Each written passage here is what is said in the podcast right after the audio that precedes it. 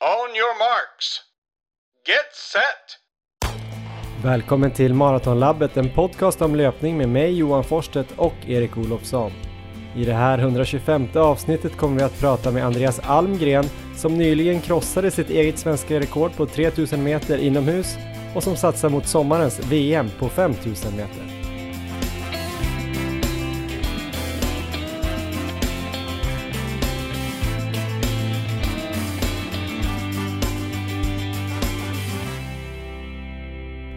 Ja, då ska ni alltså vara varmt välkomna till avsnitt 125 av den här podcasten Maratonlabbet som handlar om löpning. Eh, jag, Johan Forsstedt, eh, sitter i Stockholm och Erik Olofsson, du sitter i Uppsala va? Hur är läget? Det är bara bra här Johan, härligt att ha dig tillbaka i Sverige också. Hur känns det? Det är skönt att vara hemma men eh, det var ju lite reality check att komma hem också. Jag hade ju tre veckor då i Kina, Peking, i OS-bubblan jobbade i och för sig varje, varje dag och eh, ganska mycket men all tid som jag inte jobbade så hade jag ju egen tid. Eh, det var inte riktigt så när jag kom hem igen. Det är ju så när man har två små barn, en fem månaders som inte sover super super bra nu för tillfället och så har vi ju då Elmer då som är tre och ett halvt. Ja, man ligger ju lite i skuld också kanske när man kommer hem sådär efter tre ja, veckor. Men det var lite speciellt. Man eh, kom ändå in i det där att man bara kunde tänka på sig själv typ och sova, äta, jobba, träna. Sov ju liksom, i alla fall de sista två veckorna, ostört minst åtta timmar per natt eh, och var ganska utvilad hela tiden och eh, tyckte att det gick bra på träningen då också. Fast jag jobbade varje dag så att eh, när jag kom hem här var det lite kämpigare att komma ut på vissa rundor och jag har ju gjort några riktigt dåliga pass här på grund av lite trötthet och, och jetlag och sådär. Men det kanske vi kommer till. Ja, så en normal sömn om vi bara frågar det på en gång, vad brukar ligga på hemma i Sverige? Ja men det var ganska bra ändå innan eh, jag åkte för jag sov med den äldre sonen i hans rum. Så vi får ofta, där får jag ofta hyfsat bra sömn ändå om inte han är uppe och härjar på nätterna, vilket han inte är så mycket nu för tiden. Och så har Emma sovit då med Alve, den lilla. Och han eh, har väl, ja, han var väl uppe och käkar typ eh, två, tre gånger per natt. Men eh, han har haft en period nu där han vaknar liksom typ varje eller varannan timme hela natten och vill mm. käka. Så att eh, Emma är inte jättepigg just nu. Eh, så att eh, vi hoppas vi kan reda ut det här och att han skärper till sig lite. Ja, men det låter, ja vi får hoppas att det löser sig. Jag vill backa bandet lite bara här tillbaka till Peking. Mm. För du har ju här levererat OS-medaljer på löpande band till svenska folket de senaste veckorna. Eh, jag vet inte hur många du har fått ihop, men eh, många har det blivit.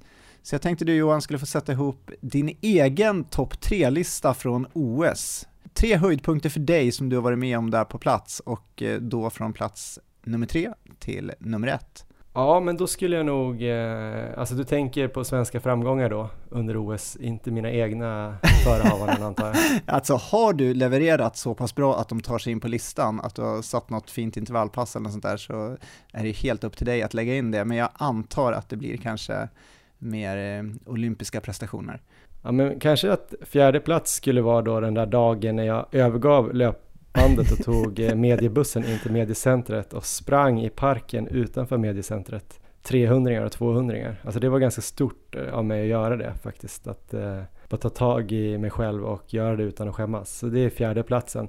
Tredje platsen, det tror jag faktiskt är, nu har inte jag förberett det här, eh, så jag tar det lite på känn. Jag kan ju ha tänkt fel här, men trea, jag tror ändå Henrik Arlås brons i Big Air, alltså freeski det var ändå ganska mäktigt. En 30-åring från eh, Åre som ju har eh, varit i världstoppen i över 15 år. Proffs och eh, filmat och jag tror han var äldst i fältet. Misslyckades ju totalt i Sydkorea för fyra år sedan. Även, han var ju med även i Sochi tror jag och det gick inte bra då heller. Så att det var kul att se honom. Jag har väl ingen sån där jättestark personlig relation till honom men det är alltid kul att se när någon blir väldigt, väldigt glad och har hållit på väldigt, väldigt länge och så äntligen sätter Jag tror det är rätt stort för de där freeskiåkarna ändå att få en medalj. Det blir som ett erkännande för, från eh, liksom vanliga svenska folket eller vad man ska säga som kanske inte kollar på freeski i vanliga fall utan bara på OS. Ja men härligt, ja, men jag håller med. Det, är ju, det märks att OS är stort för dem. Man skulle kunna tro att det bara är X-games och sånt som gäller, men eh, ja, OS verkar ju verkligen ha fått hög status där. Bra tredje plats. Andra plats eh, är ju då eh, lag Niklas Edin. Kanske framförallt Niklas Edin själv som ju har en fantastisk karriär i en sport som inte jag kanske kan relatera till supermycket själv. Ehm, som jag har bara testat en gång då, curling. Jag tror bara att jag slog igenom några stenarna rakt igenom bot. Eller kanske typ att de kom halvvägs. Så det är otroligt svårt ju, ja. förstår man ju. Men sen kanske inte har den här konditionskomponenten i sig så att eh, jag är inte så intresserad för egen del egentligen att hålla på med curling. Men efter att ha sett typ eh, 25 30 curlingmatcher under OS eller något, i alla fall delar av dem, så har jag ändå fattat att det är mycket strategi och väldigt, väldigt svårt. Och eh, att komma då från ett litet land, eller ett litet curlingland och sen ha tagit fem VM-guld, tror det är sju EM-guld och sen så hade han ju två OS-medaljer sedan tidigare men nu fick han ju ta sitt OS-guld och komplettera sin uh, prissamling där hemma. Det var faktiskt mäktigt att se och han är väldigt trevlig och bra att ha att göra med och uh, kul att intervjua, öppen och ärlig och sådär. Så det var nog min andra plats. Häftigt. Grattis Lagedin! Första plats måste ju då gå till Nils van der Poel och eh, jag vet inte om man kan ge den till honom som någon sorts samlad eh, grej för både 5000 och 10 000. Han var ju den svensk då som eh, jag kanske tyckte gjorde de mest imponerande insatserna där under OS, alltså rent sportsligt, men han var ju också den som absolut skapade mest, eh, vad ska man säga, bass runt omkring genom att då bara vara ganska speciell och intressant att prata med, men också att han då, ja det här påhoppet eller vad man ska säga, på Holland och den här islobbyisten och snackade om doping och skandal och sådär. Och sen släppte han ju också sitt träningsschema där i slutet så att han var ju verkligen i ropet under den här veckan. Så att eh, det är väl det minnet jag kommer främst ha kvar då. Så det blir första plats då, Nils van der Poel. Kanske lite tråkigt och väntat i och för sig. En väntad segrare ändå och eh, väldigt välförtjänt. Jag håller med om att eh, just att slå ihop båda de här distanserna också, det var ju två fantastiska lopp. Men sen Johan, har det hänt någonting annat här sen senast?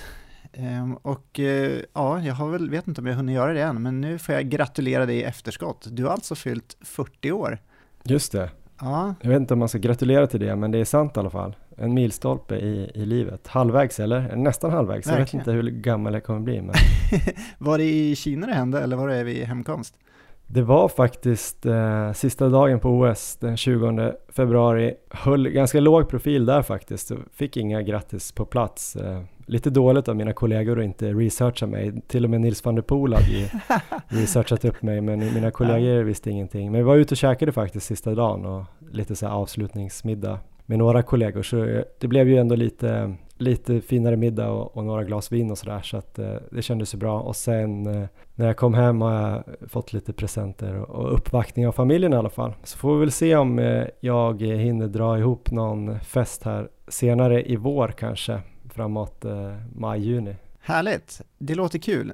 Nu kommer ju fullfrågan då. Nu när du har fyllt 40 här, kommer du bara bli långsammare nu? Är det liksom, har du pikat och är det nu det liksom går ut för? Hur är det egentligen? Vad tror du när man fyller 40? Du kanske undrar om jag ska bli ultralöpare eller?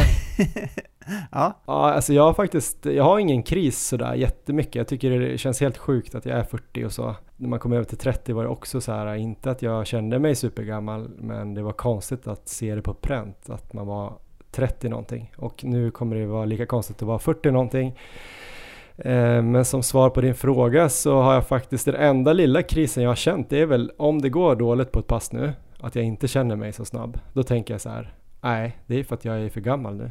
Ah. Nu har jag ingen, eh, jag kan inte utveckla mig. Jag har ingen bra återhämtning, jag kan inte träna så här mycket, nu kommer det bara gå ut för. Men sen har jag ju gjort bra pass här också så att jag hoppas att jag kan utveckla mig snabbhetsmässigt också. Jag vet inte vad du menar med snabbt eh, men eh, alltså kortare sträckor eller även på milen och sådär. Vad tänker du? Eller tänker du sprintar? Kanske sprintar kanske blir svårt, jag vet inte. Ja, men jag är mer ute efter kanske den här ångesten som många har. Eh, det, kanske inte behöver vara 40 utan det kan ju vara kanske 30 eller 50 eller olika gränser. Jag kommer ihåg att jag tänkte så väldigt mycket själv på det när vi började med podden att eh, just när man blev äldre kommer man bara bli långsammare och den biten. Men vi gjorde ju ett åldersavsnitt som vi väl kan rekommendera att gå tillbaka att lyssna på. Där kom vi väl egentligen fram till att eh, ja, nästan oavsett när man börjar med löpning så har man nog tio riktigt bra år där man kan utvecklas väldigt bra om man tränar på efter bästa förmåga. Och då spelar det inte så stor roll när man börjar, så man kanske börjar med löpning vid 40 och då kanske det är vid 50-årsåldern man pikar.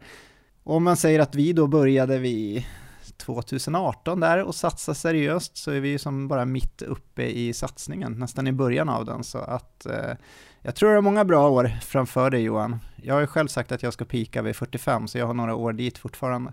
Ja, det är nog ingen fara. Nej, men jag tror kanske att eh, mina miltider kommer kunna bli bättre om jag fortsätter träna som jag gör nu och kanske lite mer i ett, två år framåt. Sen får vi väl se. Just nu är inte min miltid sådär extremt bra. Eh, så därför har jag också lite att gå på. Men sen tror jag ändå som maraton absolut upp till 45 om man skulle orka fortsätta med det. Ja, vi får se. Jag har inte gett upp hoppet än. Vi får väl se hur, hur det artar sig här nu efter det här. Det kanske urartar sig.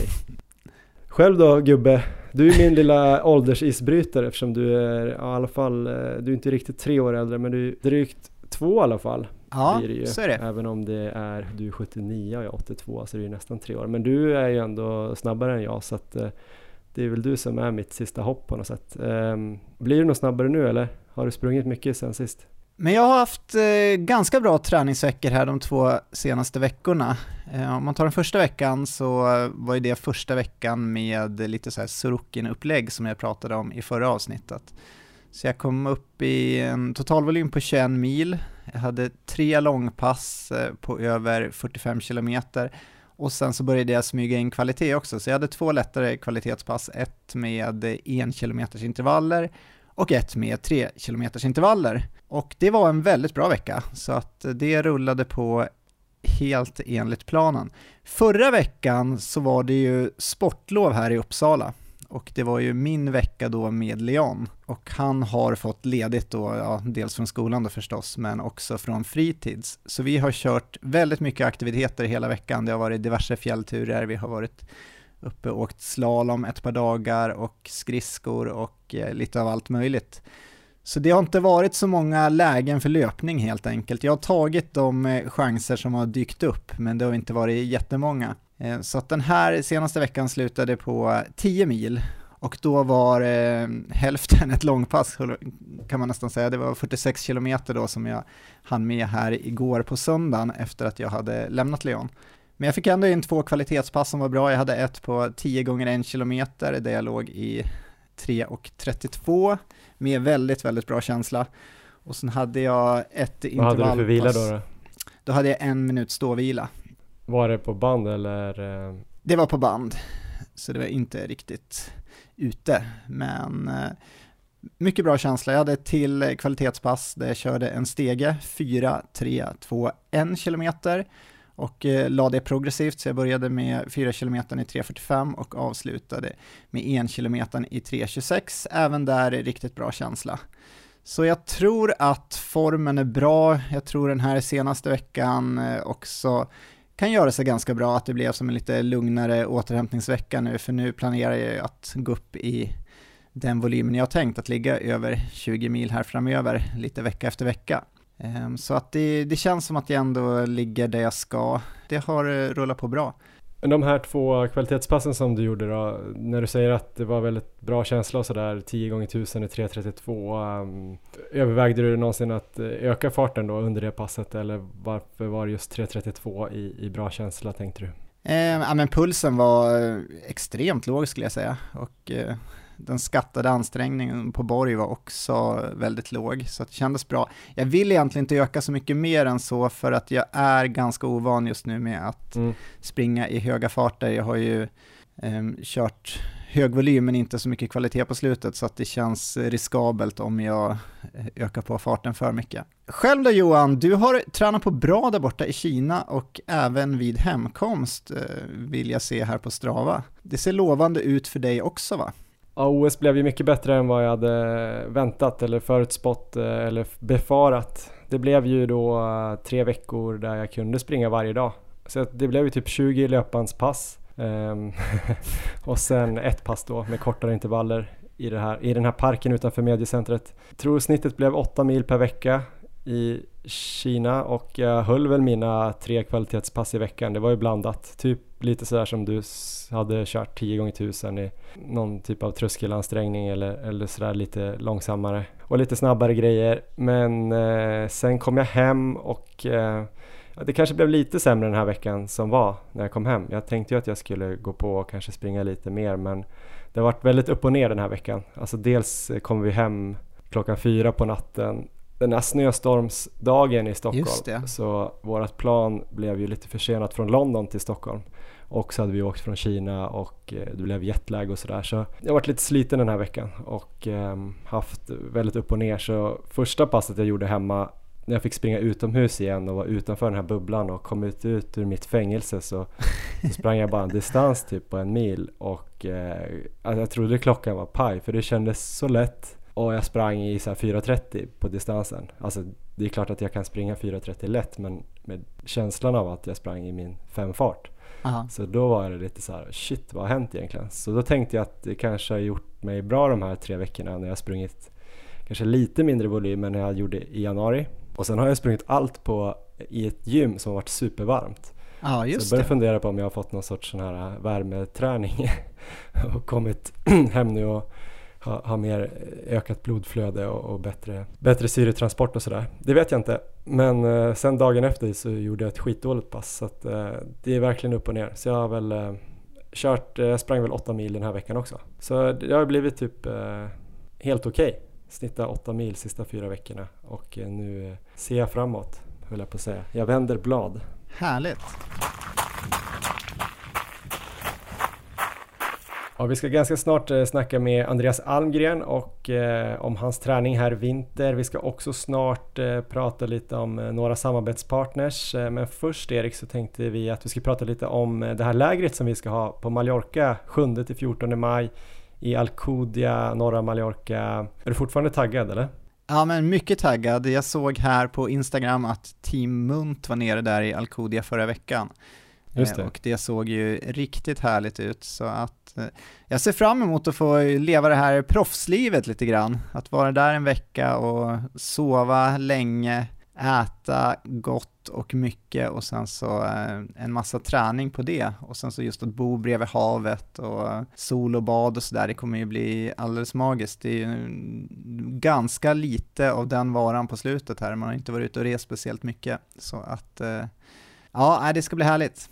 Ja men det kommer ju bli som du säger då ett, eh, ett läger eller en vecka som är fokuserad just på träning och eh, återhämtning egentligen.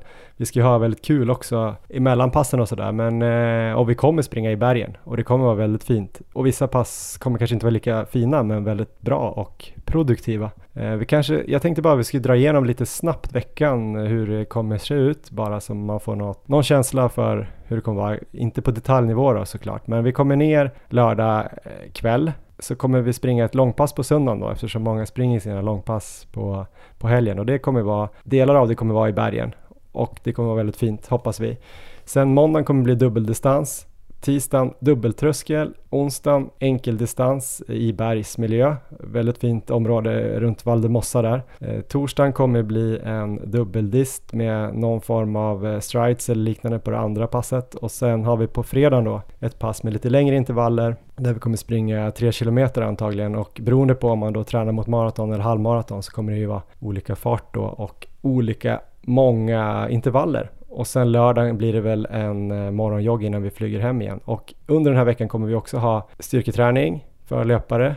Vi kommer eh, gå igenom lite hur vi tränar, ha någon typ av eh, workshop eller föreläsning, jag vet inte vad man ska kalla det. Man kan säkert få en massa ultratips från dig.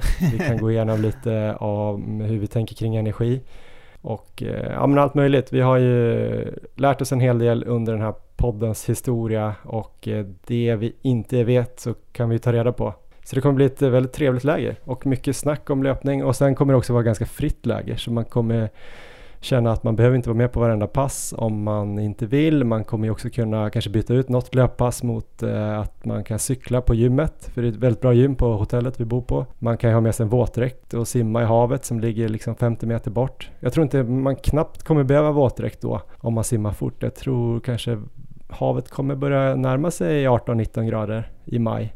Så att det kommer nog vara okej okay att bada också. Vädret kommer väl vara runt eh, 2025 som varmast tror jag på dagarna. Så det kommer bli riktigt fint. Är, man kommer hem ungefär en vecka innan Göteborgsvarvet så att eh, vi kommer kunna anpassa efter det om man har det som mål och det är väl tre veckor till Stockholm Marathon. Så eh, det kommer också då kunna anpassa träningen inför Stockholm Marathon så att det blir en riktigt bra sista hård vecka kanske inför, eh, inför tävling. Härligt Johan! Hur gör man om man vill anmäla sig? Det enklaste har jag märkt det är att eh, bara gå in på Google och skriva Ving och Maratonlabbet. För vi gör det här tillsammans med Ving. Då kommer man ju direkt eh, in då, eller den första sökträffen kommer man in till eh, själva sidan där man kan läsa mer om träningslägret och så kan man boka där.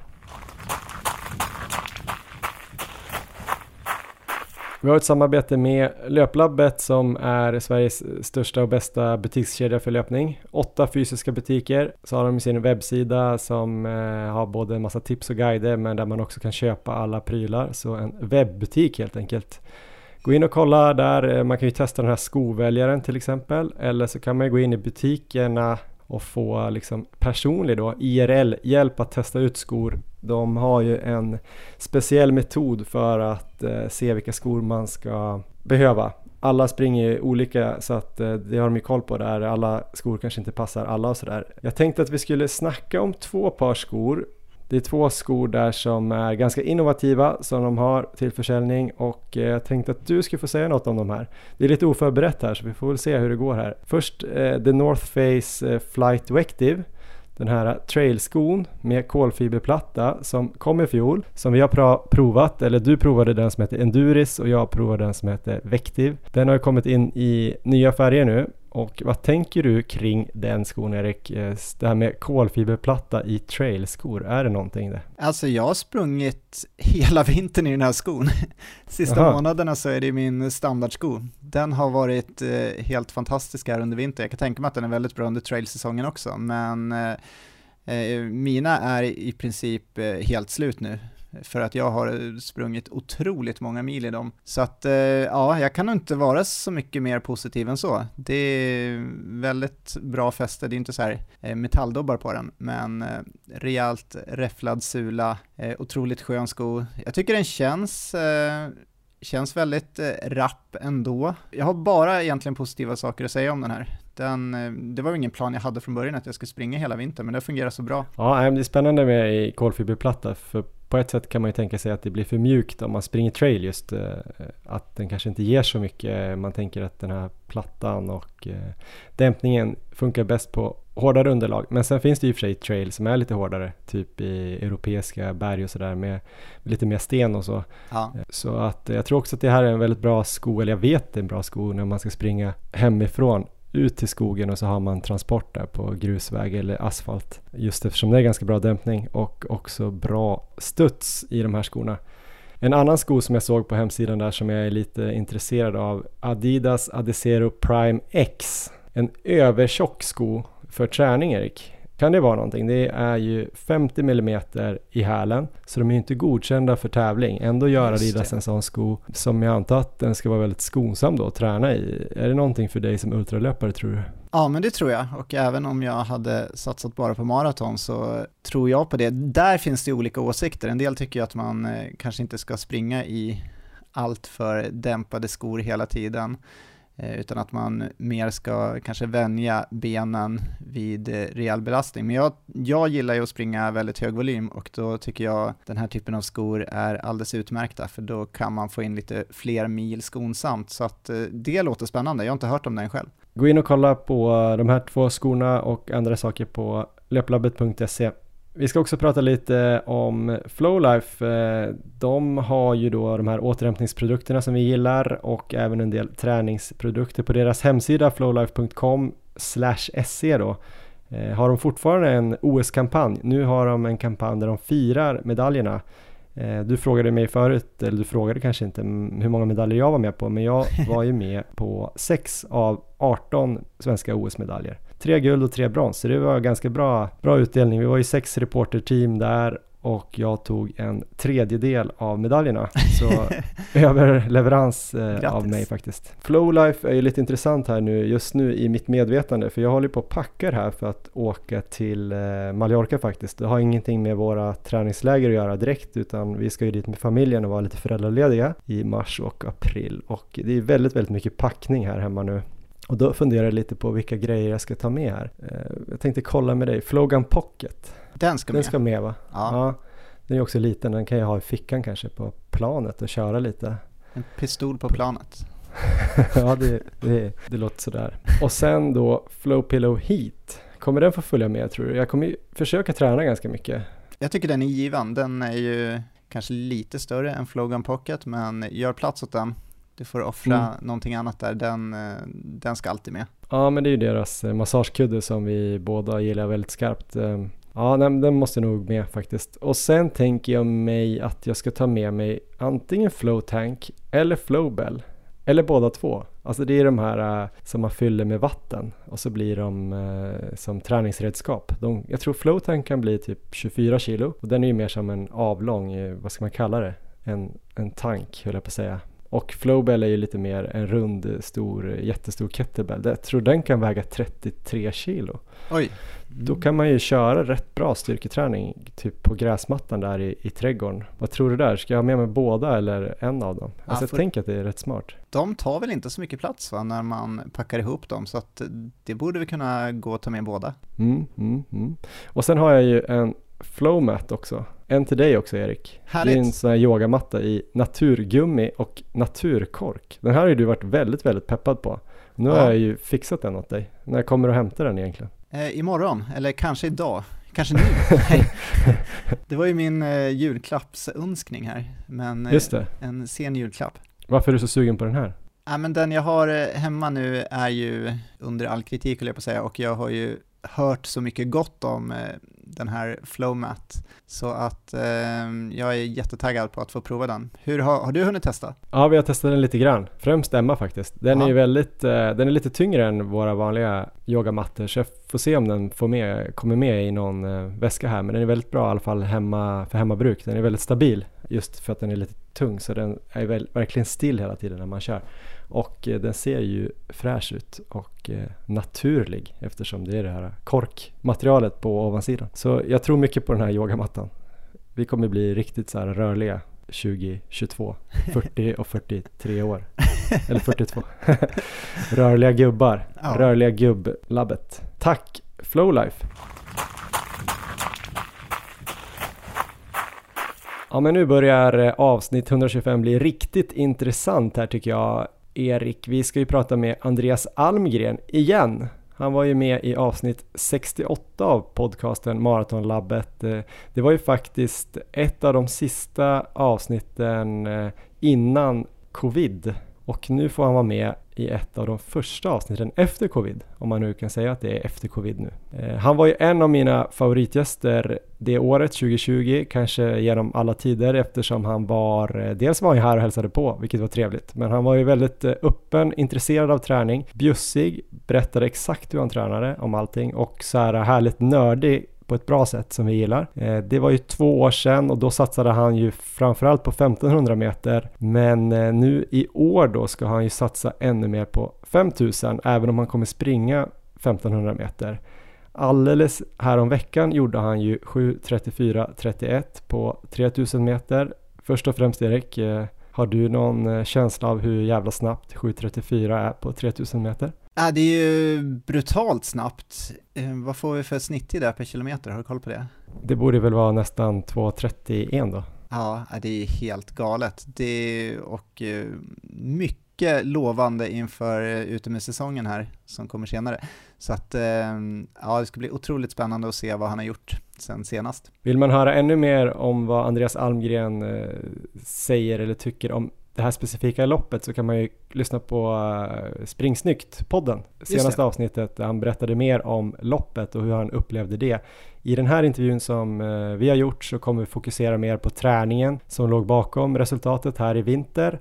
Och så kommer vi blicka fram mot utomhussäsongen uh, där han då som sagt kommer sikta främst på 5000 meter. Och det är också en sträcka som många av oss motionärer gillar då att springa, eller inom citationstecken gillar att springa. Ja, Lite precis. kul att springa. Men man kan slänga in det i mixen då och då. Eh, så man kanske kan lära sig någonting tänker jag. Men här är i alla fall Andreas Almgren. On your marks. Get set. Ja, men då har vi med oss Andreas Almgren. Hur är läget Andreas? Jo, men det är fint. Jag eh, har nyss varit ute på en liten eh, shakeout-jogg för jag ska ju springa SM här eh, ikväll. Ehm, så nu är det bara att ladda inför det loppet. Men eh, det är bra med mig. Härligt. Eh, har du hämtat dig efter det här fantastiska 7.34-loppet häromveckan? Jo, men det har jag gjort. Eh, det var ju inte jättemycket sömn dagen efter, både för att man var så exalterad, men sen hade jag en buss till flyget som gick vid 04.45 Eh, så jag fick väl ihop en 40 minuters sömn den natten. Eh, så fick det en vilodag efter. Eh, så tog jag, fick jag ta det lite lugnt, men nu känner jag mig helt återställd igen och kunnat träna på bra. Du har gett extremt stort eko här i, i Löpar-Sverige, det här fantastiska loppet. Um, hur har det varit? Har du pratat med de flesta höll jag på att säga? Det är väl eh, några som har hört av sig som jag fått göra lite intervjuer med och sånt där. Eh, men det är inte så att jag känner mig överväldigad på något sätt. Eh, det, hade jag gjort det i någon annan idrott så hade det kanske blivit ännu större eko. Men ja, det är mer än vad jag brukar få i alla fall. Vad har dina liksom, medlöpare och konkurrenter sagt då, de som du har pratat med? Ja men det är många, alla har ju gratulerat. Många gör ju lite på ett skämtsamt sätt också. Jag vet ju Elmar Engholm, som några kanske känner till, han skrev ju bara ett meddelande till mig som var jävla dåre. Det var allt han skrev. Men, eh, men jag har fått väldigt mycket gratulationer och uppskattande kommentarer och sånt där, så det, det känns jättebra. Härligt. Eh, jag tänkte, vi hade ju med dig för, eh, ja men det är nästan exakt två år sedan, lite drygt två år sedan. Då pratade vi medeldistansträning och väldigt mycket fokus på 1500 meter. Nu tänkte jag att vi skulle prata igen. Du har ju sagt här efter ditt fina lopp här i, på Finnkampen i, i fjol här så har du ju sagt att din mästerskapsdistans 2022 och kanske framåt ska vara 5000 meter. Så jag tänkte att vi skulle prata lite grann om eh, den träningen du har gjort den här vintern och se om det är ungefär likadant som för två år sedan. Det är min plan och sen kanske lite prata om eh, hur, vad du ska göra nu framöver för att eh, bibehålla den här formen och kanske spetsa det ytterligare inför, in mot sommaren där det är lite intressanta mästerskap och sådär utomhus. Framförallt tänker jag fokusera på. Mm. Det är eh, upplägget. yes, det tycker jag låter jättebra att snacka träningsfilosofi, alltid kul.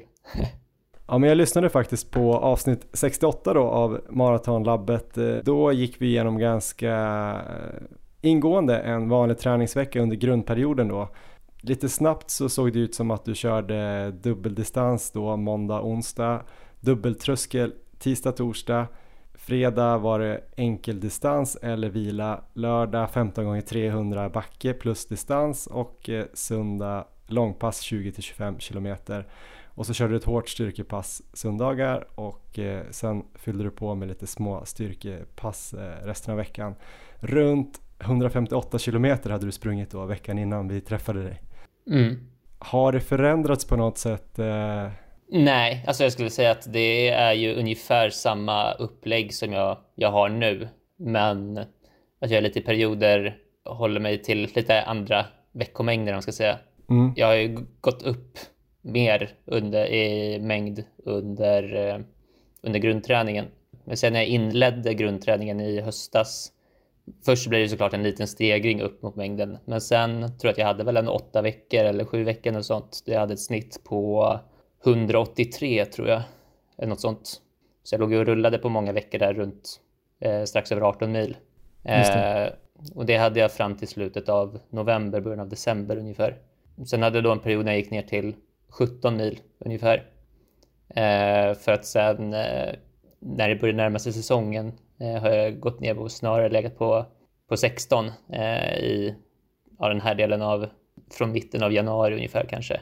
Och då när jag körde de här 18 mila eh, veckorna så eh, hade jag lite annat tänk med tröskeln också. Om man lyssnar på vårt, vår förra intervju så sa jag ju att jag brukade ligga på 2,5 på morgonen och 3,5 på, på eftermiddagen i laktat då. Just det.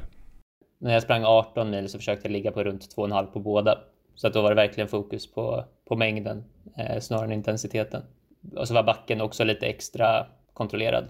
Men i övrigt så ser det ganska likt ut. Mm. Vart la du in den här extra volymen då när du springer drygt 18 jämfört med 16-17? Är det distansen? Ja, så alltså jag hade lite längre uppvärmning och sånt på vissa eh, intervallpass och sen så är det bara att jag ökat mängden på, på distanserna. Att några gånger när jag sprungit 10 så har man gått upp till 12 eller 14 eller sånt istället. Och så eh, det är ganska lätt att bara samla på sig kilometer här och där. Men jag märkte ganska tydligt hur eh, alltså det här steget från 17 till 18,5 låter kanske inte så mycket, men eh, jag kände ändå att det var en ganska markant skillnad i hur fräsch kroppen blir när man går ner. Så det var lite intressant. För min del så, eh, ja, när jag sprang 18,5 då kändes det som att man var konstant ganska trött. Eh, distanserna gick väldigt, ganska långsamt och eh, sådär. Eh, men så fort jag sänkte det eh, till 17 så kände man direkt att det började spritta lite mer i benen. Så det var spännande att upptäcka.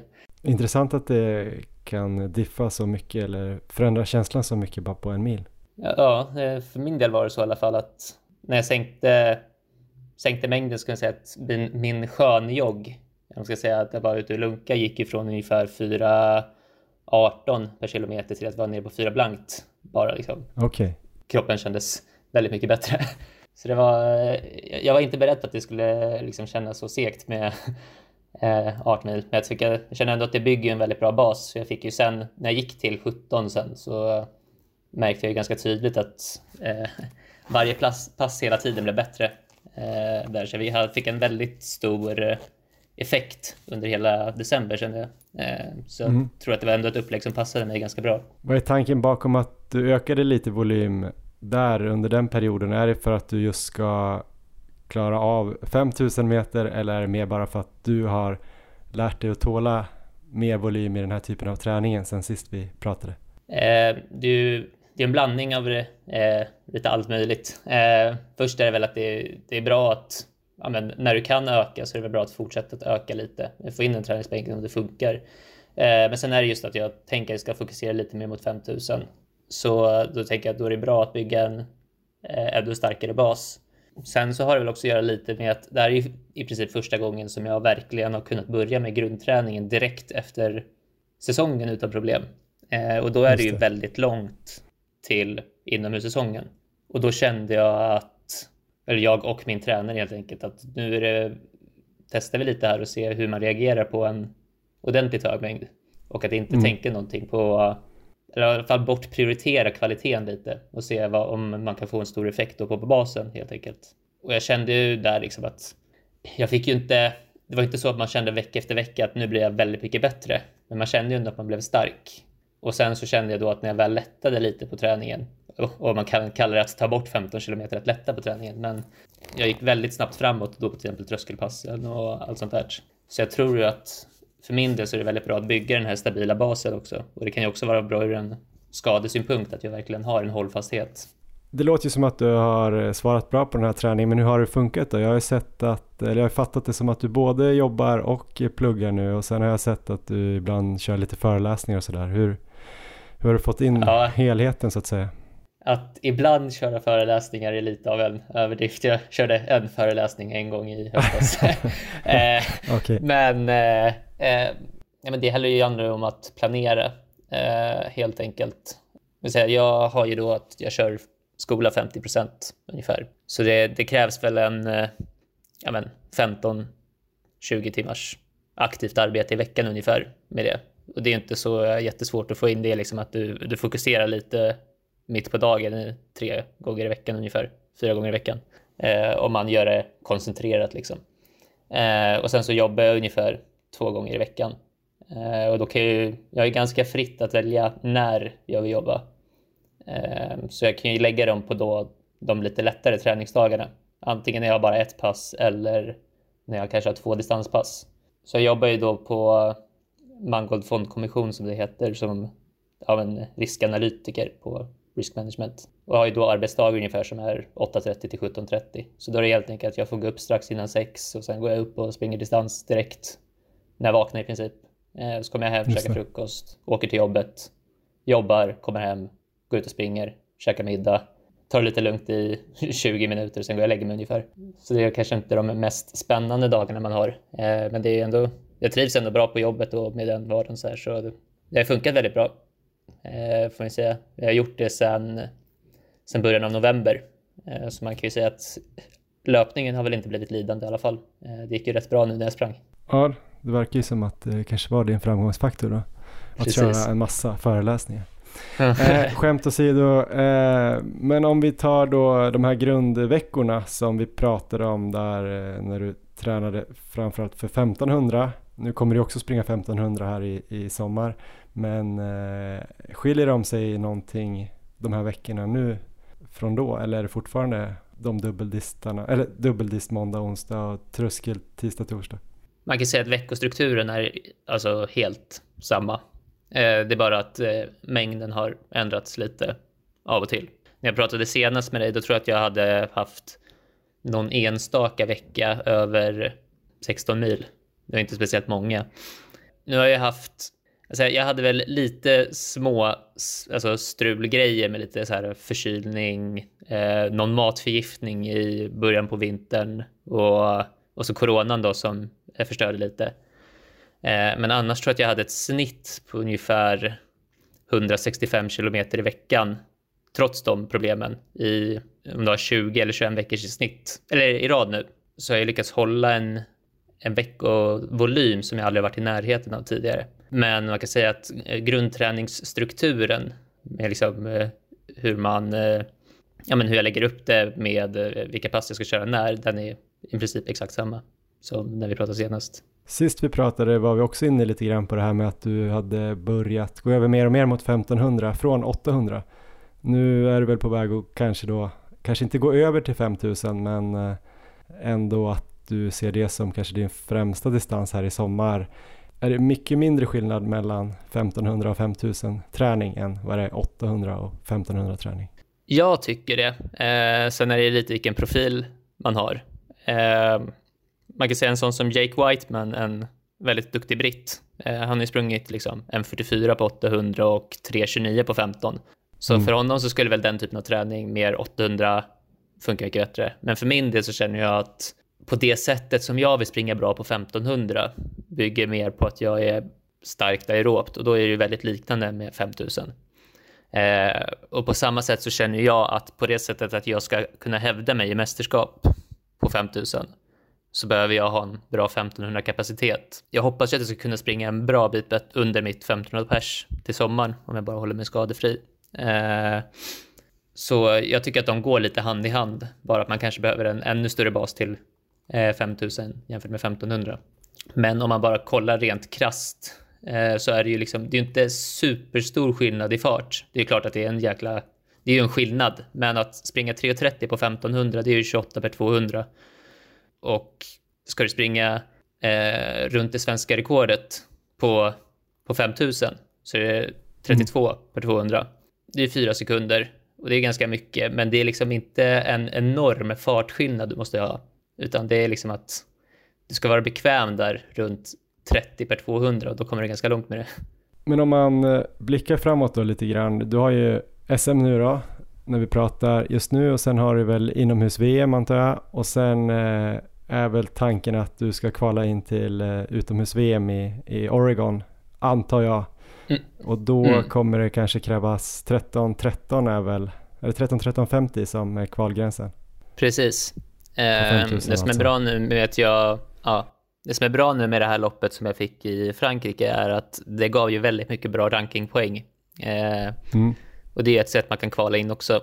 Så jag tror ju inte att jag egentligen skulle behöva springa 13-13 utan det räcker egentligen att jag springer runt 13-20 så jag på faktiskt en ganska säker placering med tanke på vad jag har för poäng nu. Men med det sagt så vill jag, jag vill klara kvalgränsen. Jag vill springa ännu snabbare än så liksom.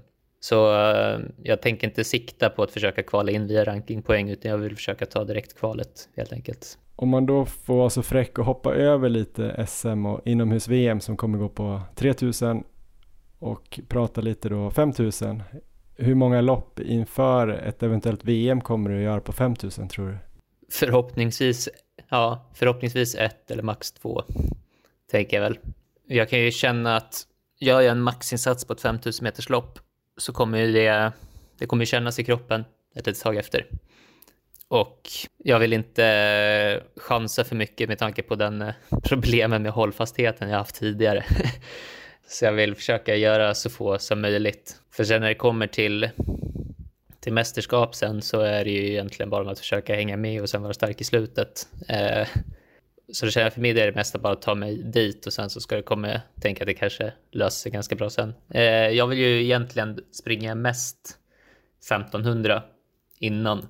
För som sagt då att ska jag springa bra på ett mästerskap på 5000 så behöver jag förbättra mitt pers på 1500 rejält.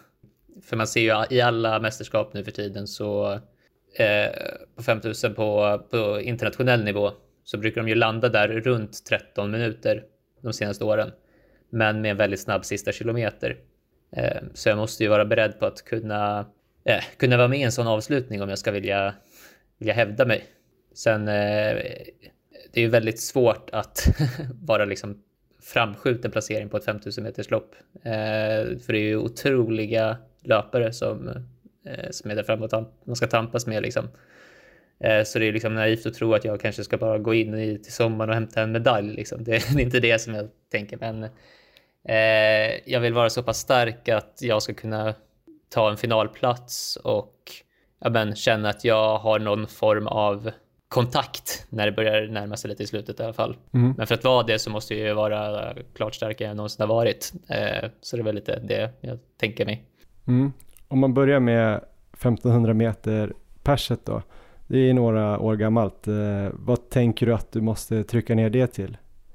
Skulle jag komma ner mot 3.35-3.34 då tror jag mm. att jag börjar närma mig en bra nivå. Um, det är helt klart lättare sagt än gjort. För det är väldigt starka tider. Det är bara Kalle Berglund i Sverige som har liksom sprungit snabbare. Eh, och det gjorde han som nia i ett VM. Så det, det är ju faktiskt en, eh, alltså det är väldigt bra tider. Eh, men jag, tänker, jag känner ju att jag är ju väldigt mycket bättre nu än vad jag var när jag gjorde mina pers. Så eh, i rätt lopp så hoppas jag att jag ska kunna göra det. Eh, sen får man ju se, jag har ju jag har ju inte kört speciellt mycket, eh, vad ska man säga, 1500 träning eller snabbare träning eh, det här året. Jag tror liksom inte att jag har sprungit en 200 under 27 sedan september eller augusti till och med. Men jag tänker att när jag börjar göra lite mer sådana grejer så hoppas jag att det också ska kunna ge lite mer effekt på, på 15. Eh, så att man inte bara ska springa på bas. Har du redan nu någon tanke på något lopp som du ska springa 5000 när utomhussäsongen drar igång? Eller vet du ungefär när i tid det kommer komma? Nej, så jag tänker mig väl att det borde vara någon gång i slutet av maj, början av juni. Mm. Men jag har inte, ingen så koll. Eh, jag har ju inte riktigt haft den här äh, lyxen att kunna välja och vraka vilka lopp jag ska vara med i, utan det är liksom att ta ut en hagelböss och köra en förfrågan till alla lopp som finns och försöka hoppas på en plats. Eh, så, men efter det här eh, loppet så hoppas jag då att jag ska kunna kanske har lite mer möjlighet att komma in i de bästa loppen. Men det är fortfarande, man får se. Alla vill ju springa Diamond League liksom. Eh, så det är inte alltid lätt att få en, få en plats där. Men jag tror väl att, om jag har kollat rätt så är väl det första 5000 metersloppet, eller den kategorin i alla fall, i Eugene i slutet av maj. Så man får se om det skulle kunna vara aktuellt eller inte. Eh, annars så brukar det kunna gå att hitta lite inte små tävlingar, men lite mindre tävlingar som går för VM-kval och det kanske är det viktigaste. Men om man ändå tänker då att du någon gång i slutet av maj ska springa riktigt bra på 5000, när börjar du liksom fokusera specifikt i träningen mot det? Och gör du det i sådana fall? Eller hur ser 5000 meter träningen ut kontra 1500 meters träningen? Alltså just den specifika delen. Det jag känner egentligen är att jag behöver typ, jag behöver ett lopp där jag får, eller ett lopp, så här, ett träningspass, där jag får eh, vara obekväm under en lång period. Alltså ett riktigt jobbigt ja. pass. Men det, sen räcker det med att jag egentligen håller i basen och gör några halvtuffa pass i tävlingsfart eller lite snabbare så brukar jag vara, vara där. Man kan säga att inför det här 3000 meters loppet så har jag ju kört några banpass, eh, men det är bara en gång som jag har sprungit ett pass där jag liksom har sprungit mig riktigt trött. Så jag behöver inte supermycket specifik uppladdning för på det sättet. Utan det gäller att bara liksom fortsätta hålla i och sen för min del så gillar jag att, vad ska jag säga, jag har tre dagar där jag lättar upp på träningen för att känna att jag är riktigt fräsch på tävlingsdagen. Jag har ett pass, ett intervallpass tre dagar innan där jag flyter ganska behagligt. Eh, två dagar innan kör jag typ en distanslugn och dagen innan lite jogg och stegringslopp. Eh, och sen brukar jag känna mig rätt bra på tävlingsdagen. Men det här eventuellt obekväma passet inför 5000, vad skulle det kunna vara? Har ni redan nu några tankar på det? Det är ett tag kvar men. Nej, det är ingenting som jag riktigt har funderat på än. Men jag skulle väl säga att det bör vara intervaller i eh, snarare upp mot 2000 meters hållet. Eh, kanske en steg eller 1500 eller någonting. Men så det som jag körde nu inför eh, 3000 meters loppet, det var ju 2000, 1600, 1200, 800, 400 med 2,5 minuters vila rakt igenom. Och då sprang jag mig trött. Eh, ja men eh, du sprang dig trött som i att du sprang, eh, började i någon typ av tävlingsfart och sen snabbare och snabbare eller vilka, vilket tempo höll du då? Första intervallen skulle vara lite mer kontrollerad. Eh, 2000 Då tror jag att jag hade 5.25 ungefär.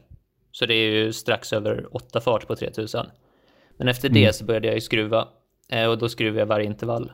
Nu ska vi se, jag har ju faktiskt en dator här framför mig med träningsdagboken så jag kan ju faktiskt ta fram de exakta tiderna jag hade. Så att jag inte bara höftar. Jag hade fy, sen på 1600 då hade jag 410,8. Och sen på 1200 303,6. Eh, 800 sen på 159,6 och sen 400 på 55,8. Och då är sånt pass där jag verkligen försöker trycka ut det jag har på sista intervallen. För det brukar annars vara själva grejen med de andra intervallpassen, att bara flyta i mål. Men här försökte jag liksom jobba in det. Sist vi pratade så gick det ju några veckor eller en månad så slog du inomhusrekordet på 3000 meter, alltså det svenska, gammalt. Mm. Då hade du gympaskor. Det blev mm. en stor grej i tidningarna. Ja, sen kom ju corona. Den utomhussäsongen blev väl aldrig knappt ens av och du fick lite sjukdomsproblem på hösten. Sen mm. Eh, då för ett år sedan slog du ju återigen 3000 meters rekordet, eller du putsade ditt eget med sju sekunder tror jag. Sen mm. blev du skadad inom en vecka. Mm. Nu har du precis eh, slagit ditt 3000 meters inomhusrekord med sju ytterligare sekunder. Mm. Hur gör du för att uh, du ska komma in i den här utomhussäsongen i år och springa bra där också? Eh, vi tror ju lite att det som jag gjorde förra gången var ju att jag gick på träningen lite för hårt efter 3000-loppet. Dagen efter 3000-loppet så var jag ute på långpass på 25 kilometer i ganska hög fart och tyckte att det kändes bra och gick snabbt på eh, dubbeltröskel igen och allt sånt där. Ehm, och sen tog det, det tog fem dagar efter loppet och sen gick menisken. Förmodligen någon grej som hängde kvar lite från knästrul när jag spelade fotboll i det knät.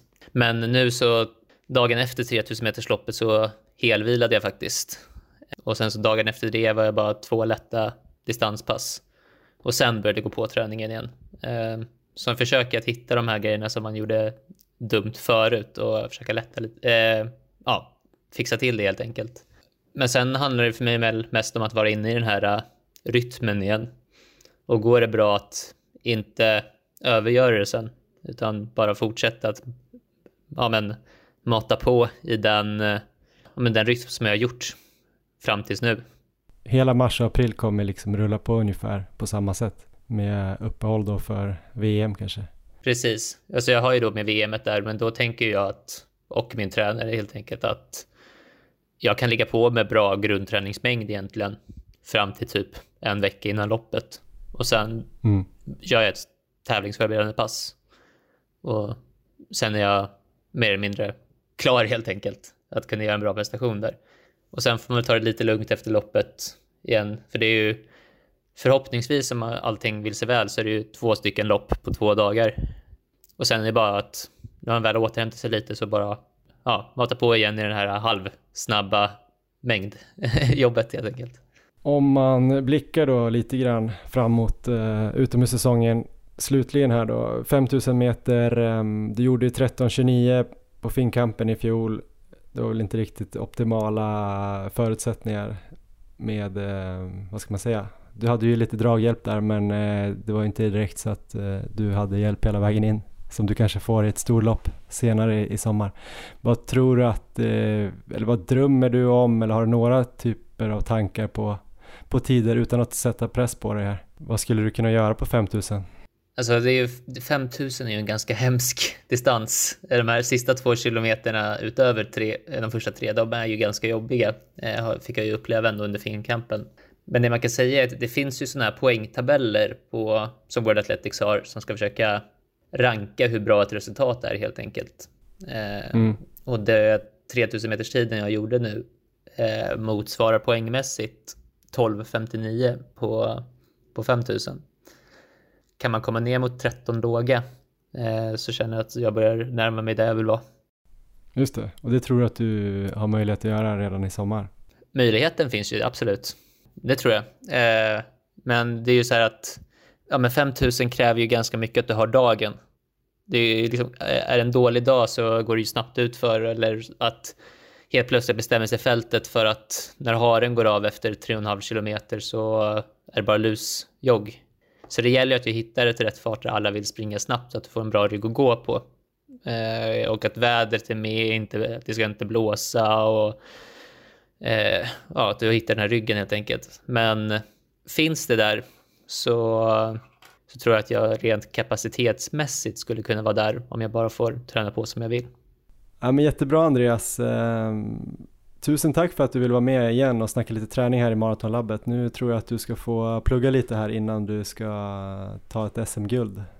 Yes, tack så mycket. Bra att få skingra tankarna lite så man inte behöver tänka allt för mycket på loppet. Känner du någon press? Äh, nej, men att, äh, inte på det sättet, inte mer än vad jag sätter på mig själv. Äh, men ett SM är inte alltid ett SM och man vill ju vinna. och man vet ju att inomhus kan ju alltid vara lite stökigt. Så det gäller bara att försöka springa smart och gör jag det så ska jag väl, eh, ja, ska jag väl vara ganska svårslagen i alla fall. Sista grej då, förlåt, jag ska släppa mm. dig. Eh, du har ju ganska nyligen då gått över från 800 till 1500, nu ska du satsa lite mer på 5000, du springer fantastiskt bra på 3000. Har du någonsin slagit dig att det kanske är så illa då kanske man kan säga att det är 3000 som är din optimala distans? Jag vet inte om jag skulle tänka på det sättet. Alltså jag tror ju att är jag bra på 3000 så kommer jag kunna göra bra på 5000 också. Jag tror, jag tror inte att det ska skilja så mycket att, eh, att det ska vara så illa helt enkelt. Annars får jag väl bara gå in helt enkelt för att satsa på inomhus-VM. Ja, men superbra Andreas. Eh, tack så jättemycket och lycka till ikväll och lycka till framöver så hörs och ses vi. Tack så mycket. Ha det bra.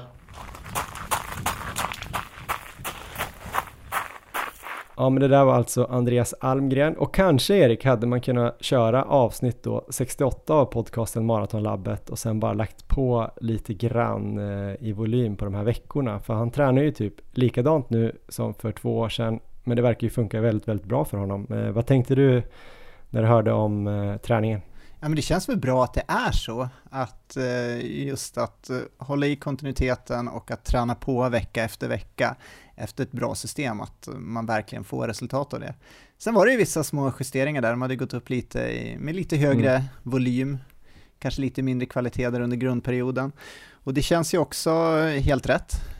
Um, och sen att han, han är inne på att bygga den här hållfastheten och uh, det tror jag också på att man kanske nu under grundperioden mer kommer upp på en konstant lite högre volym Ehm, att eh, förhoppningsvis ska man liksom tåla den här hårda träningen lite bättre sen när man kliver på med lite mer kvalitet. Så det känns väl, eh, känns väl som att de är helt rätt på det.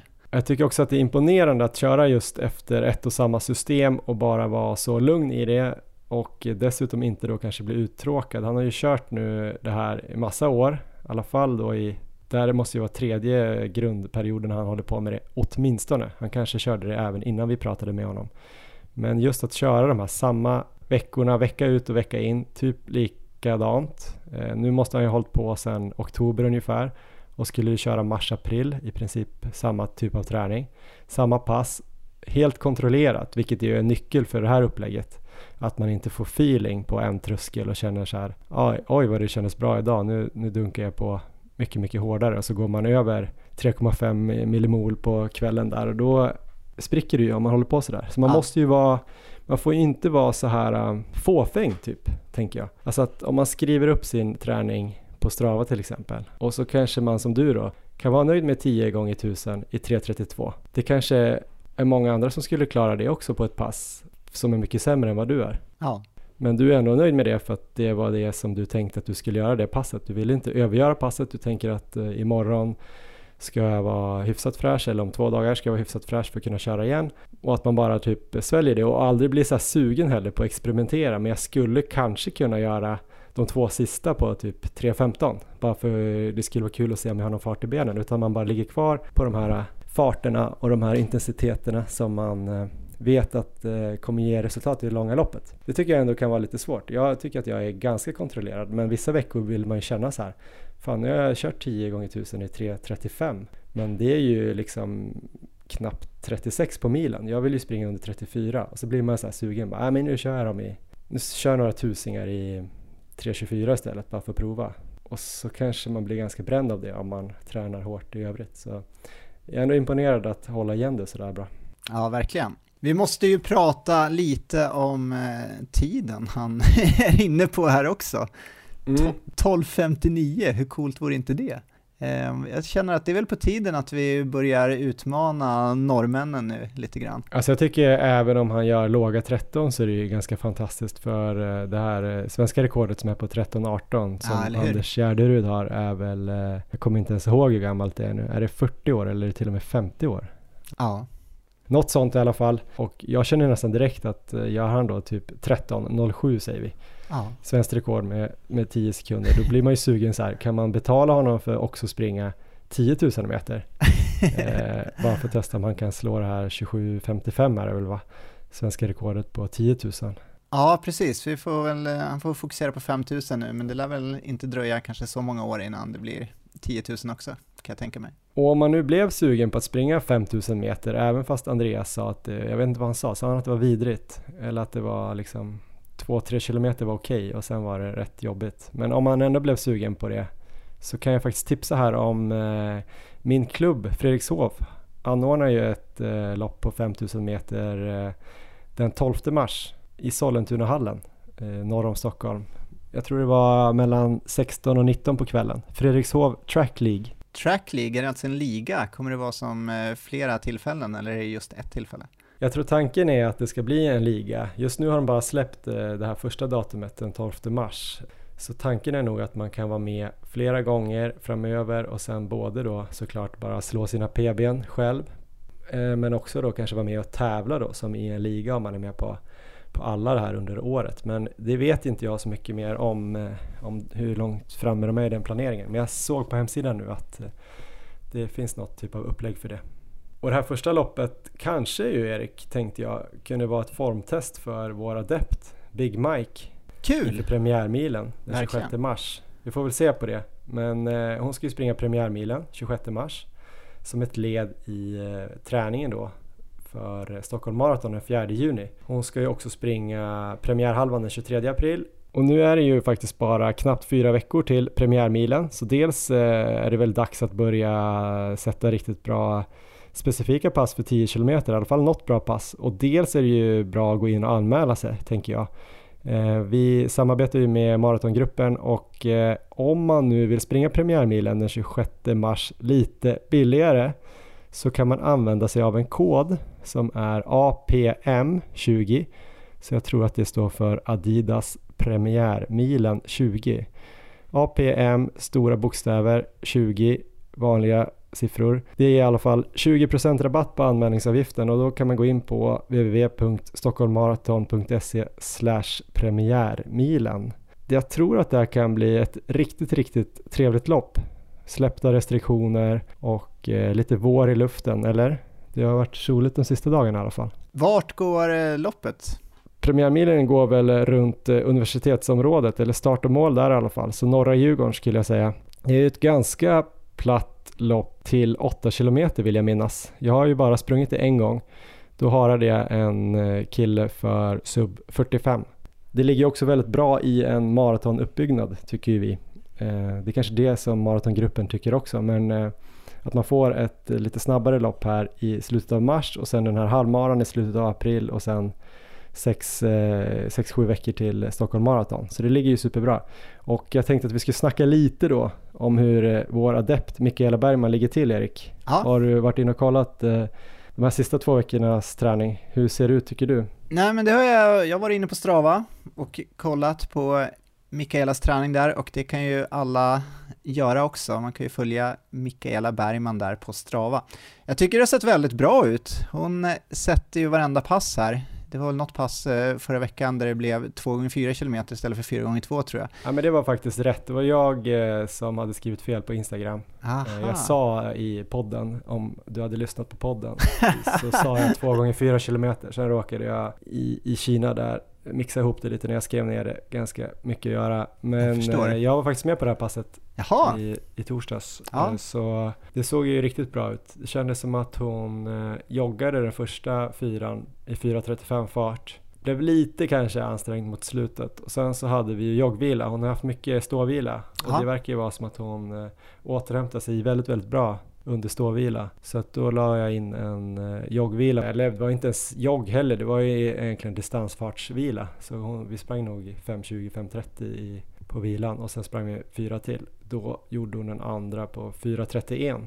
Så jag tror att eh, totalt på 8,5 kilometer så hade vi 4.36 snitt. Så det såg ju riktigt bra ut. Ja, verkligen. Så att eh, det ser väl ut som träningen rullar på mycket bra och igår var hon ute och sprang 25 kilometer i lugn distansfart också, så det måste väl vara det längsta passet Mikaela har gjort. Och det verkade också gått bra. Ja men precis. I förrgår var det i lördags 25 kilometer, det längsta hon någonsin har, har kört. Hon eh, skickade ett mess faktiskt om att det hade gått bra hon har fortfarande lite sådana där, eh, du vet att man känner att man blir lite eh, sliten här och där i någon höft och baksida av något knä. Men det låter mer som sådana här trötthetssymptom som man hade när man själv började höja upp eh, långpasset och som jag själv fortfarande har när jag kanske börjar komma upp mot 30. Som du ja. kanske inte har längre eftersom du kör sådana extremt långa pass. Men, eh, men hon verkar fräsch fortfarande. Hon har ju sprungit över 6 mil de sista två veckorna det är ju mer än vad hon någonsin har gjort. Jag tror hon hade maxat ut 60 på någon vecka förut men två sådana veckor i rad med bra träning känns väldigt bra att hon har gjort. Sen blir man ju också alltid lite orolig då att eh, man kanske ska dra ner det lite någon vecka och det tror jag vi ska göra nu nästa vecka. Ja, det viktiga nu och det är ju mycket vårt uppdrag här är ju att hålla i den här fina kontinuiteten som vi har fått till nu, eller som Mikaela har fått till här. Så att det inte blir de här bakslagen om det börjar komma någon känning och att man missar ett par veckor i onödan, utan hellre då om man har lite känning att man kanske lägger in någon extra vilodag, man plockar bort något kvalitetspass eller så, så att man verkligen är fräsch när det är dags för kvalitet, att man inte kör på med någon liten känning i höften och förvärrar det. Ehm, så att det, det kommer att vara en av nycklarna framöver, för rullar det på på det här sättet med bra kontinuitet framöver så kommer det ju gå alldeles strålande, det är jag övertygad om. Vi kan väl ringa upp henne och kolla lite hur hon själv har upplevt de här sista två veckorna och så ska hon ju få det nya schemat för två veckor. Så vi ringer, eh, eller jag ringer upp Mikaela nu. Yes, då har vi eh, Mikaela Big Mike Bergman med oss. Eh, hur är läget Mikaela? Det är så bra så. Hur mår du? Vad härligt. Ja, men jag mår relativt bra lite stressad som jag sa tidigare här i eh, avsnittet men allt är just nu relativt med tanke på världsläget. Så, eh, men det är bra, men det är du som är viktigast. Du är ju våran eh, stjärnadept ju som ska springa Stockholm Marathon här om, vad är det nu, tre månader ungefär? Mm. Ja, det är nog så kort. Hur känns det så här långt? Du har väl tränat, är det tre veckor du har kört? Ja, efter covid där? exakt, tre veckor. Eh, och jag tycker att, eh, jag skulle ändå säga att det fortfarande känns bra. Vad härligt. Ja. Vad dålig dramaturgi det är. Det måste ju börja gå dåligt snart. Så att det sen kan gå bra igen. Du har, du, det går för bra för dig nästan, eller? Nej, men jag tänker att jag kommer säkert sträcka mig eller det kommer ju hända något snart. Jag tänkte att vi skulle fråga dig också lite hur det har känts de här två senaste veckorna. Jag och Erik har ju pratat lite här innan, eh, tagit fram några pass, men om man ska tänka översiktligt så har du ju haft två veckor nu med mm. över 6 mil löpning. Jag tror det var 63 kilometer här eh, senaste veckan och ungefär samma veckan innan och innan du började träna med oss hade du kanske gjort en sån maxvecka runt 60 eh, och nu har du gjort två då i rad med ganska många hårda pass också, i alla fall på pappret. Ja. Hur känns kroppen? Um, den känns bra. Um, jag märker ju såklart av att jag springer lite längre. Uh, framförallt under långpassen.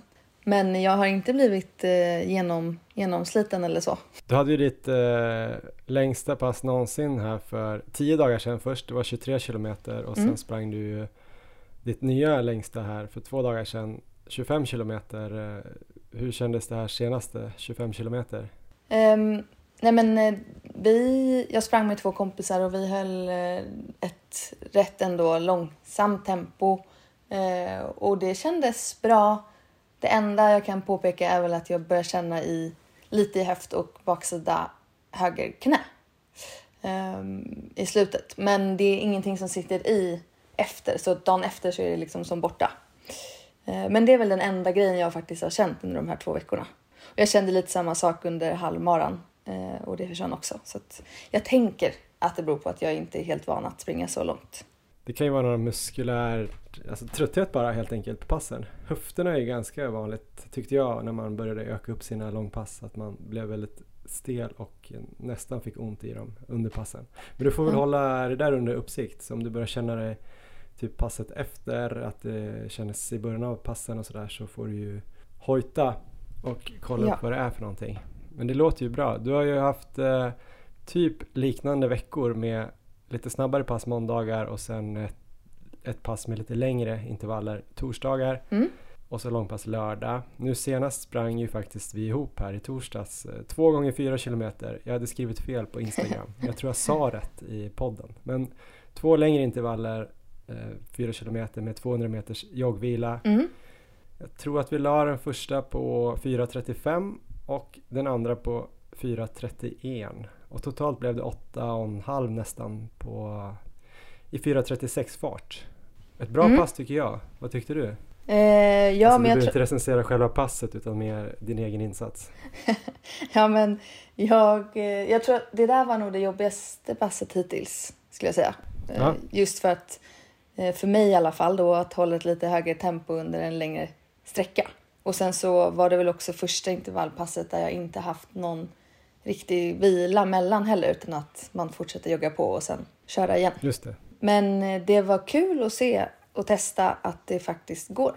Men hur pass jobbigt var det passet då?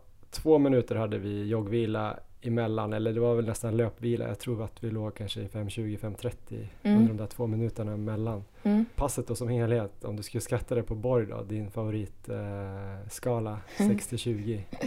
ja, jag har inte helt lärt mig det än, men jag, vi pratade lite där efter och jag skulle väl säga 16-17 då. Första intervallen, halva första intervallen, då envisades du med att försöka prata. Sen var det mer att du ställde frågor så att jag fick prata. Sen var det tyst. Eh, sen efter vilan så började du snacka lite igen men sen var det ganska tyst sista två, tre kilometerna. Ja, så jag tror att det var ganska lagom ansträngning. Jag tror någonstans där. Kanske avslutade på 17. Ja, um, det tror jag. Ja, men, uh, jättebra två veckor. Har du några andra liksom, funderingar som du har tänkt på under de här veckorna? Um, ja, jag har en fråga och det är väl när det kommer till kvalitetspassen. Hur hårda de ska kännas och hur hur mycket ska man ta ut sig? För det tycker jag har varit lite svårt att veta. Ja men det är en jättebra fråga ju. Jag tror alla har lite problem med det där och veta hur mycket man ska ta ut sig och jag tror en vanlig så här äh, nybörjargrej är mm. att man tänker att intervallpass då ska man vara helt slut för att det ska ge någonting och för att man ska bygga upp sig och bli bättre Mm. till nästa gång. Och eh, det är väl då man kanske ofta antingen kör man så hårt så att man typ får lite avsmak för det om man nu inte gillar att köra sten, sten hårt och gå igång på det. Så kan det ju vara lite att man nästan eh, tycker det är lite jobbigt alltid när man ska köra hårt så att man Mm. drar, drar sig för att göra det. Eller så är det väl den där gången att man går över gränsen då när man kör för hårt helt enkelt. Att det händer någonting, att man får någon skada eller överbelastning. Så att eh, jag skulle vilja säga att vi brukar prata om det där ibland, jag och Erik, att eh, vi har inte så himla många gånger under de här åren sprungit så hårt så att vi har liksom nästan behövt lägga oss efter träningspassen. Nej. Eller liksom du vet, stå mot knäna. Kanske någon gång såklart, ibland. Men ganska få gånger. Utan för oss har det funkat att köra ganska hårt ganska ofta istället. Ja. Och, ehm, så jag antar att svaret är typ att kör du bara ett hårt pass var tionde dag eller så. Mm. Då kanske du måste köra, eller ett hårt i veckan. Då kanske du måste köra det ganska hårt. Men eh, kör du två eller kanske tre hårda pass. Då måste du ju liksom anpassa dig och tänka helheten istället. Så jag tänker att det finns inte ett enkelt svar så här att du ska alltid vara 18 på borg på alla intervallpass. Men jag skulle väl kunna säga att du aldrig, om inte vi uttryckligen säger det, ska gå över 18 i alla fall. Nej. För jag tänker nästan att 19 på borg är nog de flesta tävlingar man kör. Mm. Om man lyckas ta ut sig riktigt hårt. Och 20 kanske är någon tävling då och då när man antingen har en dålig dag och ändå lyckas pressa sig. Då upplever jag att det kan vara jävligt jobbigt. Eller om man liksom lyckas pressa sig perfekt hårt över mållinjen en perfekt dag. Men då är det ju nästan som att man ska ligga kvar på mållinjen flera minuter och spy typ om man ska komma upp i 20. Ja. Och så 19 är rätt hårt. 18 tycker jag också är, ett, det tänker jag hårt. Eh, så de här trösklarna som vi gjorde nu, 2 gånger 4 eller du kör 4 gånger 2 Mm. då kanske det funkar rätt bra om du kör dem så att du ligger där 16-17. Men nu kommer det också vara så att du springer mer och mer också. Mm. Eh, och kontinuerligt liksom. Du har ju nu 5 mil, 6 mil, 6 mil. Vilket ju är ganska stor skillnad mot innan ändå. Alltså, du Ja, det är det några sådana veckor förut. Nu har du tre i rad och eh, du kommer ju fortsätta ungefär så. Så eh, bara den helheten kommer ju vara viktigare. Den kontinuiteten kommer vara viktigare än att du kör riktigt, riktigt hårt på något specifikt pass. Ja. Eh, Ja. Typ så. Det leder oss in då till nästa två veckorna. Ja. Nu är det ju typ, jag tappar räkningen, men det är fyra veckor till premiärmilen vet jag i alla fall. Och jag tror att det är ungefär 15 veckor till Stockholm Marathon. Mm. Men eh, nu kommer det vara lite då kanske, bli lite mer och mer fokus mot premiärmilen för att vi vill att du ska springa bra där. Mm. Och efter passet i torsdags så känner jag att eh, helt klart så ska du kunna springa under eh, 45 på milen redan nu. All right. Men antagligen ännu snabbare än så tror jag. Jag tror kanske under 44 i alla fall rimligt redan om fyra veckor. Men det får vi väl se lite grann här framöver. Det kanske går ännu snabbare också. Ja. Och så beror det på vilken dag man har och så här, vad är det för väder och så vidare. Mm. Men jag tänker mig, den här veckan har ju jag lovat dig att den ska vara lite lugnare, den som kommer nu. Mm. För nu har du haft tre bra veckor med lite högre mängd och sådär och två kvalitetspass varje vecka plus långpasset då. Ja. Så den här veckan så kommer det bli lite, lite lättare. Okej. Men eh, det kommer inte bli helt lätt. Du kommer inte bara få ligga på soffan. det tror jag inte heller är bra. Men eh, det kommer kanske bli ungefär 80% av en eh, sån vecka som du har haft. Här 75-80% Ja. av löpningen.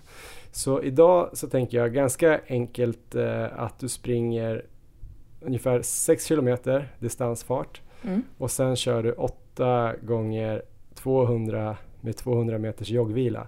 Och då får 200 meters joggvilan vara, vara väldigt lugn, snarare mot 6 fart liksom. Mm. Och 200 där kan du bara flyta på. Du behöver inte känna att du ska vara max max men det kan vara snabb, det ska vara, vara snabbare än liksom din milfart och så. Kanske snarare mot 5 km fart så jag vet inte, runt 4.20, 4.15 kanske. Okej. Men det ska vara kontrollerat Ja. för att få lite fartkänsla. Så det är typ ett halvt kvalitetspass skulle jag kalla det. Ja. Sen tisdag tycker jag att du fortsätter med styrka. Yes. Onsdag distans 8 kilometer Mm. plus eh, kanske 6 gånger 80 meter såna här strides eller fartökningar. Mm. där du joggar ungefär, det kan du köra i, på platten. Du behöver inte köra i någon backe så du kan ju köra det på slutet av passet bara. Och så kanske du joggar 100 meter emellan, lugnt bara. Du ska ju vara utvilad efter varje, eller innan varje ska du vara helt utvilad igen. Så att eh, du ska mer också bara reta de snabba muskelfibrerna lite grann inför torsdagen. Mm. Som ändå kommer vara ett ganska hårt pass. Speciellt, det är liksom det hårda passet på den lugna veckan. Ja. Och då har jag tänkt mig att du ska köra, eller vi har tänkt att du ska köra 6 gånger 1500 meter. Så en och en halv kilometer Mm. med 200 meter eh, löpvila emellan. Yes. Eh, och här tänker jag att du ska sikta någonstans, nu körde vi 4.30-4.35 fart på de här 4 kilometerna. Mm. Så jag tror åtminstone du kan börja i 4.25 Okej. på de eh, två, tre första och sen kanske du kommer kunna springa snabbare än så mot slutet. Men låt oss säga att du siktar på 4.25 de första tre. Ja. Känns det väldigt bra kan du köra 4.20. Känns det bra kan du köra den sista lite snabbare. Mm. Men inte snabbare än 4 4.15, 4.18. Mm, men eh, någonstans där och sen så löpvilan däremellan distansfart ungefär. Så 5.20 eh, 200 meter. Så det är väl en dryg minut löpvila. Ehm, det blir totalt en mil Ja. med vilan. Så då får man också, då får du springa liksom en mil kontinuerlig löpning, vilket kan vara bra för dig inför premiärmilen. Ja, den, det låter ganska tufft ändå. Ja, men det är ju ett, eh, ett, ett, ett, ett hårdpass tycker jag du ska få den här Mm. veckan. Ja. Sen Mm. får du vila fredag och sen lördag blir det ett långpass men det blir inte lika långt som du har gjort nu. Eh, Nej. Det blir eh, 18 kilometer. Okej. Och söndag vila. Sen när du har fått eh, en lugn vecka då ska du få en hård vecka. Det här är eh, det är väl lite Erik som är mastermind på den här veckan som Okej. kommer efter men vi har snackat ihop det också. Ja. Då, jag drar det lite fort här och så får du, om det är några frågor så får du fråga. Annars så kommer jag skriva upp det också på Instagram och Yes. helt rätt den här gången. Men då är det alltså, Erik vill att du ska testa att springa sex gånger, Mm. sex dagar Mm. en vecka. Mm. Så det blir lite utmaning, men det, det blir kul. Eh, måndag så kommer du få köra sex gånger tre minuter Mm. med två minuters joggvila. Eh, så joggvilan kan vara där någonstans 5.20-5.30. Tre minuterna någonstans i den farten vi kallar, eller vi kallar, men det finns en amerikansk eh, tränare som kallar det för critical velocity. Okej. Och det är en, eh, en fart som är den farten man skulle kunna hålla på ett lopp i 30 minuter. Ja. Så det är ju okej. lite snabbare då än, eh, än din eh, milfart helt enkelt. Hade Ja. man sprungit milen på 30 minuter så hade det varit eh, milfarten. Men för dig kanske det är snarare den farten du skulle springa 6-7 kilometer. 7 kilometer säger vi. Okej. Så vi gissar att den är någonstans mellan 4.20 och 4.15. Mm. Så du kan ju börja de tre minuterna i 4.20 och sen om det känns lätt så kör du runt 4.15. Du får det här på papper också. Ja. Tisdag 8 km lugn distans. Mm. Onsdag också distans. Mm. Den kan gå lite fortare men den lugna distansen kanske 5.20 till 5.30. Onsdagen en mil i runt 5.10. Mm. Sen torsdagen är det då nästa kvalitetspass och det är Eriks favoritpass. Det är då 3, 2, 1 minut på löpan och Ah. eh, det är då inte någon vila mellan den här 3, 2 och 1. Nej. Däremot är det vila när man har kört 3, 2, 1 så det är ju 6 minuter då ihållande löpning. Mm. Och då är det progressiv ökning av farten. Så tre minuterna ska gå i eh, 4.40, två minuterna i 4.30 och så en minuterna i 4.20.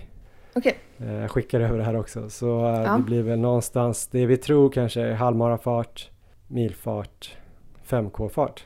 Och sen då två minuter joggvila, eh, ungefär 5.30. Och sen så kör du det här fyra gånger. Så det blir eh, då fyra gånger 3-2-1 vilket är fyra gånger sex minuter. Så 24 minuter kvalitetstid med Mm. löpan gärna. Okej. För det är ett enkelt pass att köra på löpan. Ja. Du får väl eh, argumentera för att inte köra på löpan om det är så. Men det är väldigt enkelt att ställa in farterna där. Ja, men vi testar. Eh, och fredagen där har vi satt eh, 6 km lungdistans Mm. bara som återhämtning. Okej. Så det får gå jättelångsamt och det är ett sånt pass som du kan byta ut till eh, crosstrainer eller eh, cykel eller liknande om du känner att du känner dig sliten. Ja. För sen på lördagen då kommer du få köra ditt livs längsta pass igen. då kommer det bli ett långpass i 26 kilometer. Jag trodde du skulle säga något helt galet. Nej, man kan ju tänka sig det när Erik eh, låg bakom det här. Men, eh, men eh, det är bara en kilometer till. Ja. Söndag vila. Men totalt för den här veckan kommer det nog landa runt eh, 70 kilometer. Så det blir ändå en liten utmanande vecka. Det, Det blir blir... ju helt klart eh, mängdrekord. Ja. Ja, men eh, roligt. Många nya pass. Ja, Mm. du får mycket nya pass i din repertoar eller vad man ska säga det. Verkligen. Och styrka kan du slänga in där någon dag antingen i samband med ett av de här kvalitetspassen, att du kör efteråt om du känner att du har tid och ork. Mm. Eller så skulle jag väl eh, föreslå att köra tisdag som vanligt Ja. i samband med den här lugna distansen. Det. Men inte dagen innan då ett kvalitetspass för då brukar man bli lite trött i benen. Känns onödigt. Ja, det känns jobbigt. Några tankar och frågor på det så här eh, spontant. Sen kan vi ta mer eh, inför varje pass och vecka och sådär. Ehm, nej, jag, nej, inte direkt. Eh, jag ska smälta, smälta de här två veckorna och så får vi, så kanske det kommer upp några frågor. Men det ska bli kul. Kul att testa en lite längre vecka och eh, jag är peppad. Fortsatt peppad. Känns det kul att det snart börjar bli tävling också då? Det känns kul och nervöst. För att det, ja, härligt. men eh, det är väl som det ska, tänker jag. Ja, men jag tror det.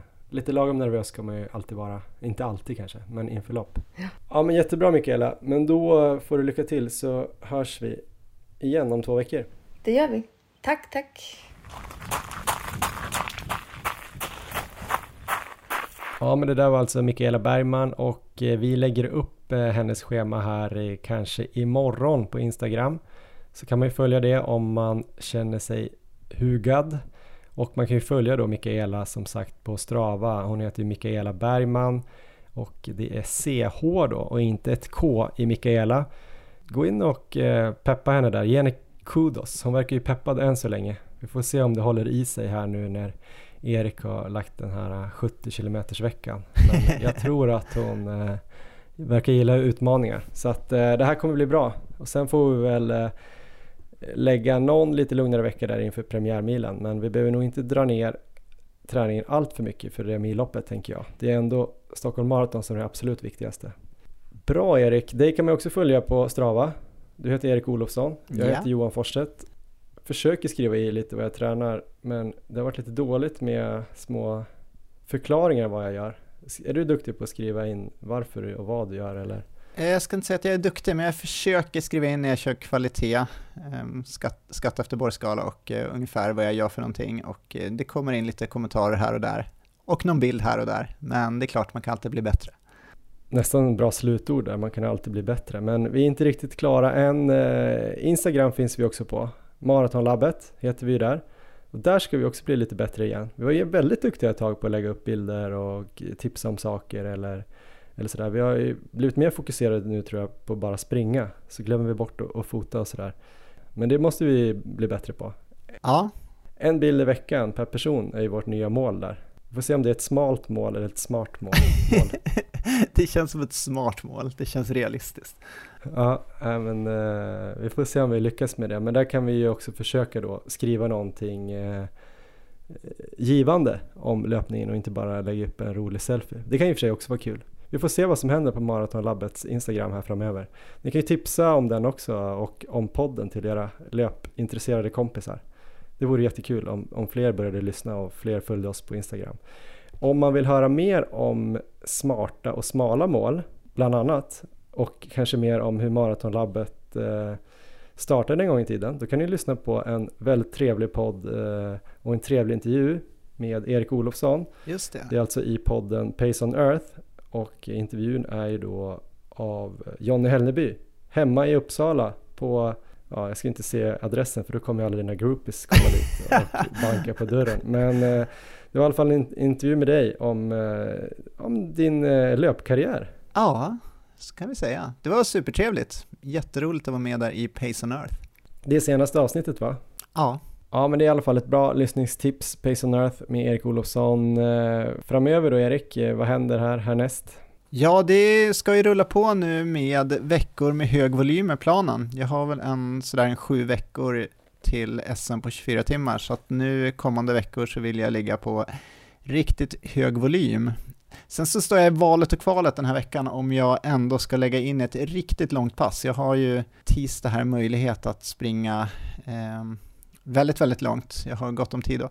Så eh, eventuellt så kommer det ett eh, riktigt långpass där, då kommer jag i så fall eh, gå ifrån mitt upplägg lite här där jag egentligen inte ska lägga in de här överlånga passen, men eh, vi får se om det dyker upp någonting riktigt långt på Strava på tisdag kanske. Och är riktigt långt, är det typ 28 eh, timmar då? Nej, jag tänker mig ett dubbelt långpass, så kanske en 9 mil sådär. Skulle kunna, skulle kunna vara lämpligt. Vi får se helt enkelt. Själv då Johan? Jo, men jag hoppas ju kanske att den här veckan kan uh, resultera i 9 mil på hela veckan för mig. ja, det är bra, det är en bra vecka. Ja, men det är bra. Nej men eh, det är väl packning, packning, packning, packning. Just det. Klippa det här och packa, packa, packa, packa. Om allt går som planerat så åker vi då till eh, Mallorca där vi ska vara i mars och april. Så att eh, tanken är ju att komma iväg dit, göra oss hemmastadda och sen eh, hitta en bra rytm i träningen då om man ska fokusera på det träningsmässiga och komma in i de här eh, egentligen som jag har tränat då hela januari och februari men kanske komma upp eh, snarare mot 9-10 mil i veckan i alla fall i hela mars. Sen har jag kanske hittat ett lopp på Mallis i Polensa den 10 april. Kan bli säsongsdebut där. Då är en halvmara. Mitja Marato de Polensa tror jag den heter. Eh, kan, jag tror de kör 10 kilometer också, så vi får se vad jag väljer. Men eh, det är kul att ha ett litet mål. Så det är vad som gäller för mig. Men eh, nu ska jag som sagt fortsätta packa. Så att vi får höras om två veckor Erik och så får du ha det så himla bra tills dess. Det gör vi. Ha det bra. Trevlig resa.